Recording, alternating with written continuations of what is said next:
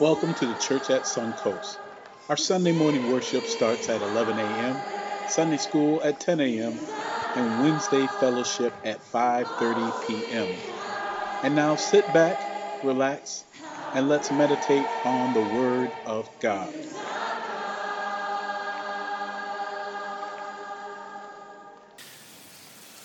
So, two weeks ago, um, we finished up Matthew chapter 10. And Matthew chapter 10 um, was Jesus instructing to his disciples, um, telling them, um, giving them comfort, giving them assurance as they go out.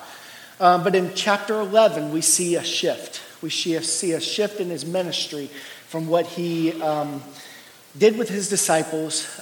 we see, we're going to see in verse 1 uh, just. Uh, what he does, gives them and tells them to do from here. Um, and we don't want to look across that verse. Verse in chapter 11, we shift into four different sections. Uh, Matthew chapter 11 has um, those four sections, and the four sections we're going to look at deals, and we're going to talk about today um, the prophet and his disciples. Um, then in verses 16 to 20, we look at the unreasonableness of the age the age that they were living in, what he tells them about this age. You're going to uh, find that in, after, um, after this week.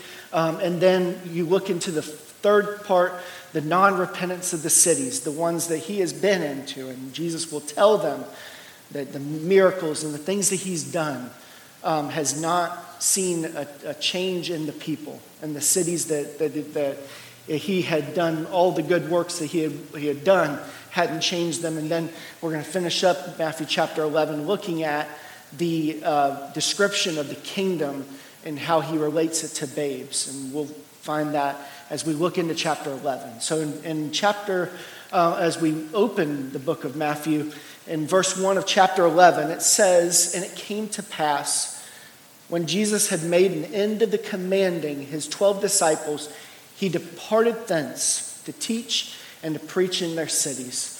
So, at, at, in this first verse of chapter 11, he's finished with the instructing. Were these men ready? No, they weren't ready. But he sent them out anyway.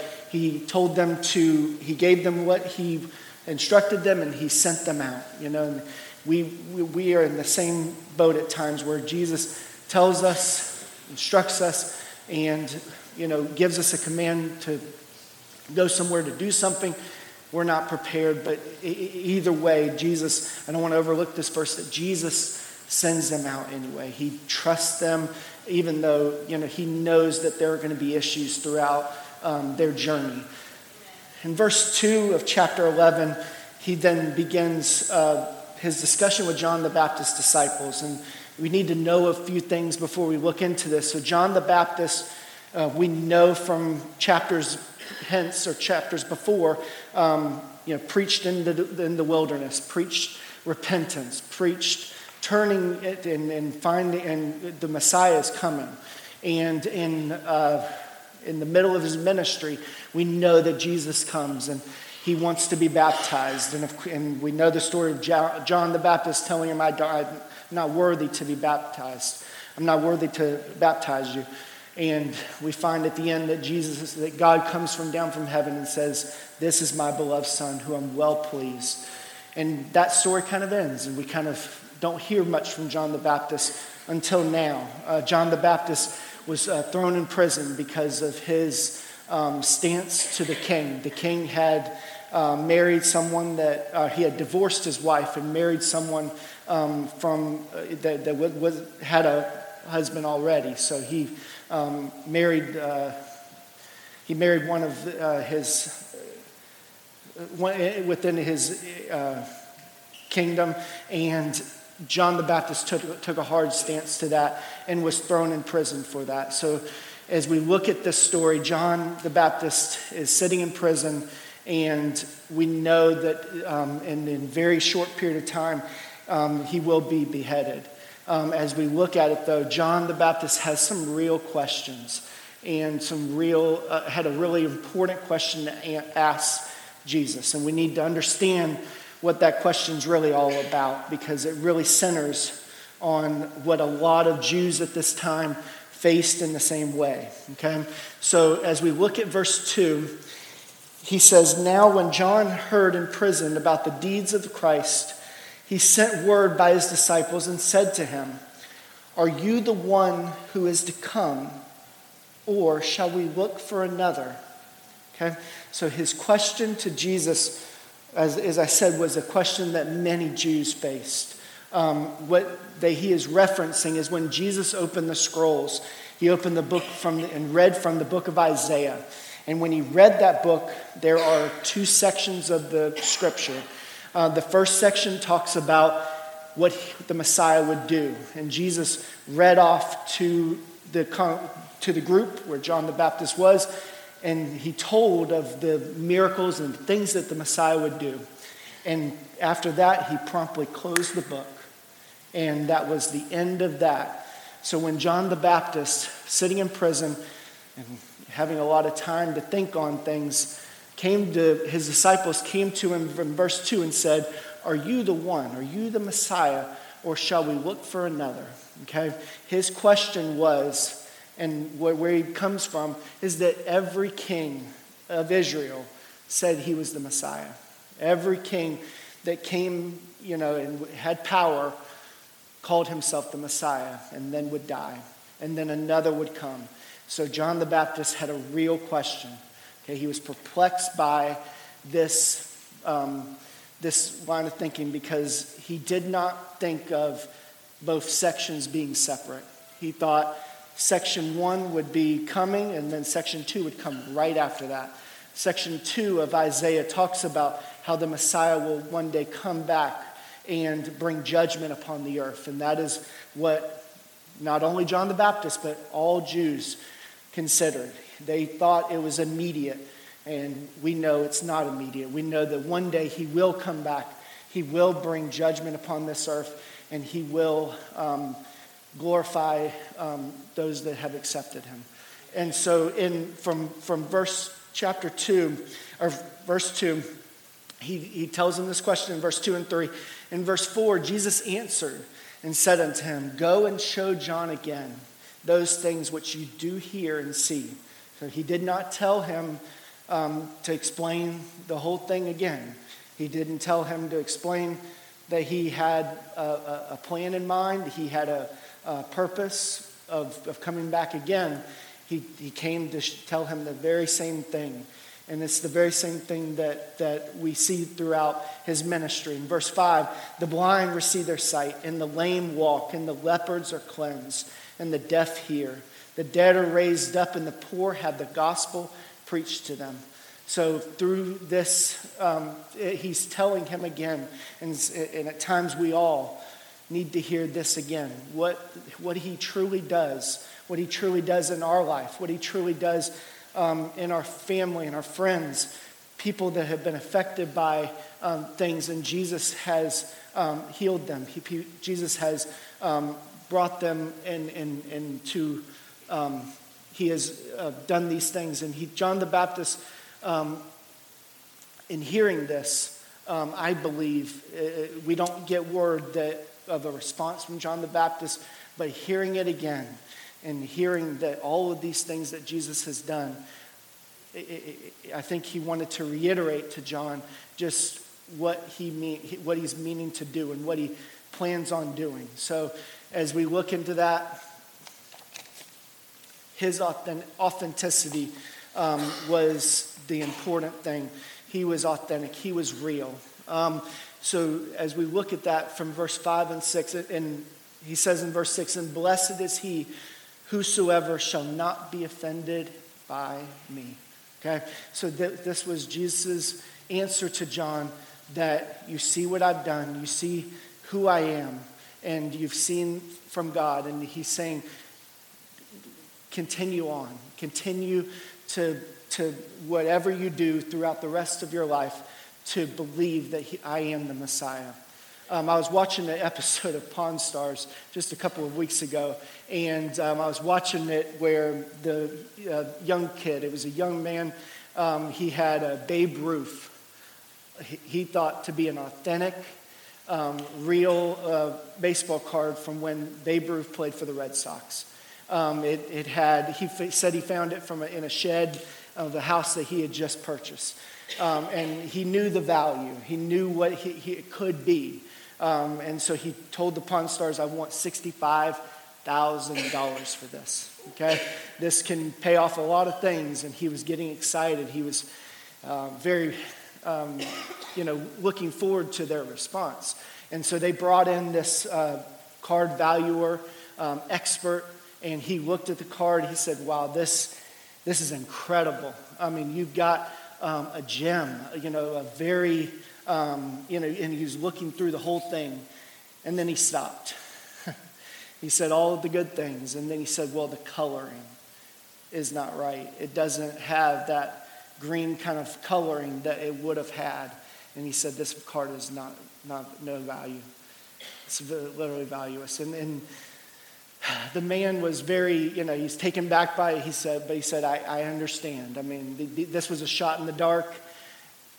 But at times we do the same thing. We, we um, think we have the right method. We think we have God all figured out.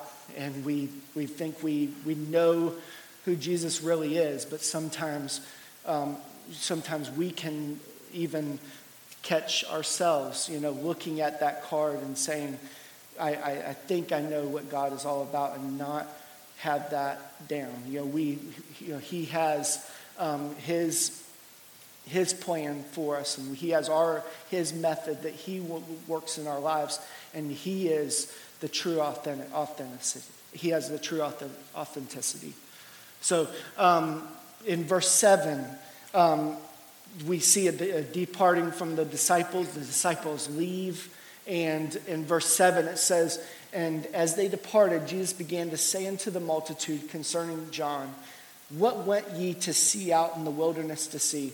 A reed shaken with the wind?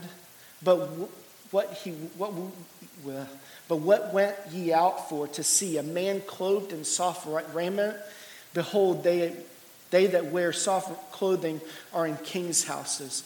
But what went ye out for to see? A prophet? Yea, I say unto you, and more than a prophet, for he is he, for this is he of whom it is written, Behold, I send my messenger before thy face, which shall prepare thy way, which shall prepare the way before thee. So, John the Baptist, he's telling us in verses 7 through 10, he's telling us that John the Baptist was real, he was authentic. He came with one purpose and one mindset. And that one mindset was to usher in the Messiah, to tell of who is coming next. And he did not wear um, the king's clothes, he didn't come to you in fine outfits. We know John the Baptist. He was rugged, he was a man's man. And more than anything else, more than all of that, he told the people what they needed to hear. Okay, he was direct, he didn't beat around the bush. He went straight for what the people needed to hear. Okay, in, in, in, in our world today in 2019, are we really craving that kind of message? Are we craving men that are authentic, people that are, are, are willing to tell the truth no matter the cost? And that, and, and John the Baptist was in that same mold. Um, the people knew where he was. The people knew he was in prison. They knew he was all in on Jesus' ministry. He, they knew he was authentic. And in, our world, that's the same thing we should be craving for. So, um, in saying that, we need someone that isn't afraid to tell us the word from God. Um, there's a story of Fr- Fr- Fritz Kreisler. Fritz Kreisler. He was a violinist in uh, Eastern Europe a couple of, uh, maybe a century ago, and he went to a, a music store. And Fritz Kreisler um, had his violin and brought it to the music store to have it fixed. And when he got in there, the man was just amazed. This was a man that knew his violin and said, This is a Fritz Kreisler violin. The man said, Of course, yeah, this is it. And he was like, I'll be right back. Walked back into his room quickly and called the police called the police, And when he came back out, you know, talked a little bit more about the violin. And as the police came, um, you know, the, police were ready to arrest this man. And Fritz Kreisler said, Hold on, you know, I have, this is my violin. And they're like, uh, No, sir, you're, you're, you're wildly mistaken. Okay, and he, he continued on, you know, I am that man. They were putting him in handcuffs, and he told them, Please let me, let me hold the violin for a second and play this thing. Okay, and when he did, the, the smooth tones and the, the things that, that they heard told them this was Fritz Kreisler. And when we look at John the Baptist, when we look at his story, this was a man that was authentic. This was a man that was, um, had the true message of God and was not afraid to share it. And that is what John the Baptist, Jesus is saying, John lived his love for another by his zeal for his God. That his disciples needed to do what they are known for doing as well and what they can only do. Jesus said um, in his scripture, By this will all men know you are my disciples if you have love for one another. And no man exemplified that more than John the Baptist. He was, he's telling him and building him up in this way to the people. So we finish in verse 11. Verse 11 is a key change into this. He says, Verily I say unto you, among them that are born of a woman, there are not risen a greater than John the Baptist. Notwithstanding, he is least in the kingdom of heaven is greater than he. So he, he tells him at the end, this man is truly authentic. He's, he's um, one of my followers. But even John the Baptist knows. He knows that um, he knows that in the kingdom of heaven there is no rank and filing system. There, everyone is equal, and he knows. John the Baptist knows this as well. Jesus provides perspective to the crowd about a prophet. He is not to be put on a pedestal. Okay, when they were looking at Jesus and they were looking at the John the Baptist, many in that crowd could, be, you know, had that belief that John the Baptist and Jesus had an equal standing. And Jesus was correcting them in verse 11 and telling them that everyone in the kingdom has the same, and, and, and there was no ranking system. John the Baptist was used by God, but in the eyes of God, his life was no more important than any of his followers. So, when we look at that and we think about perspective, okay, um, the story goes to please his father, um, a freshman went out for track, and he was not the best miler, didn't have the best times, but got on the team and was excited. Okay, his, his father was a great miler, one of the best track stars at his, in his time. Um, the very first race was a two man race, and I don't like those kind of things, but um, my kids loved them when I, when, I, when I coached track. They loved to face each other and see who's, who was better. Okay? And so in this story, he was badly beaten. He, be, he faced the best miler in the school, okay? Best, uh, one of the best in the, in the school. So um, he wrote to his dad and he said, You will be happy to know, Dad, I ran against the best miler, and he came in second to last, and I came in right after him. So you see in that story, um, he, he came in second while the other one of course, came in first, but in perspective, he, he, he was wanting to share with his dad. He wanted his dad to be pleased with him. And, and, and, and perspective in our life um, has to come from our understanding of who we are in Christ. Who we are um, makes all of the difference. Um, so, the three points I had, if you've got that, um, the first one is that the master's method, understanding the master's method applied in our life, brings security and peace. Um, I'm, I'm fairly certain after hearing it a second time, you know, Jesus sharing with them a second time, it really brought John the Baptist a lot of security and peace, understanding that Jesus is the Messiah. I, I don't need to look anywhere else. And his understanding changed once he had heard it again. Sometimes we need to hear things again. We need to hear the message that he brings us. The second point is that the authenticity in leadership should be what people crave. When we see um, our leadership, when we see people that are under, under the pulpit pray that they have that authenticity in sharing the message of God, that not being afraid to share the truths and the wonder of the scripture because it is a wonderful message.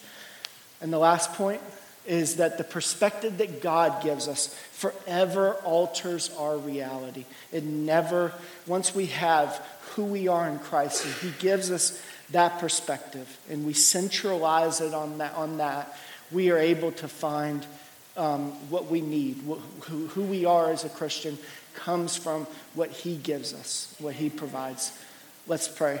Lord, we thank you for the day you've given us. We thank you for um, the, the wonder that, that, that, uh, that John the Baptist could question Jesus and that Jesus would give an answer. Jesus would, would provide G- John the Baptist with an answer. And we thank you for, um, for your love for us, that you, that you work with us and that you continually tell us who you are and who we are um, matches exactly what, that, what who you are.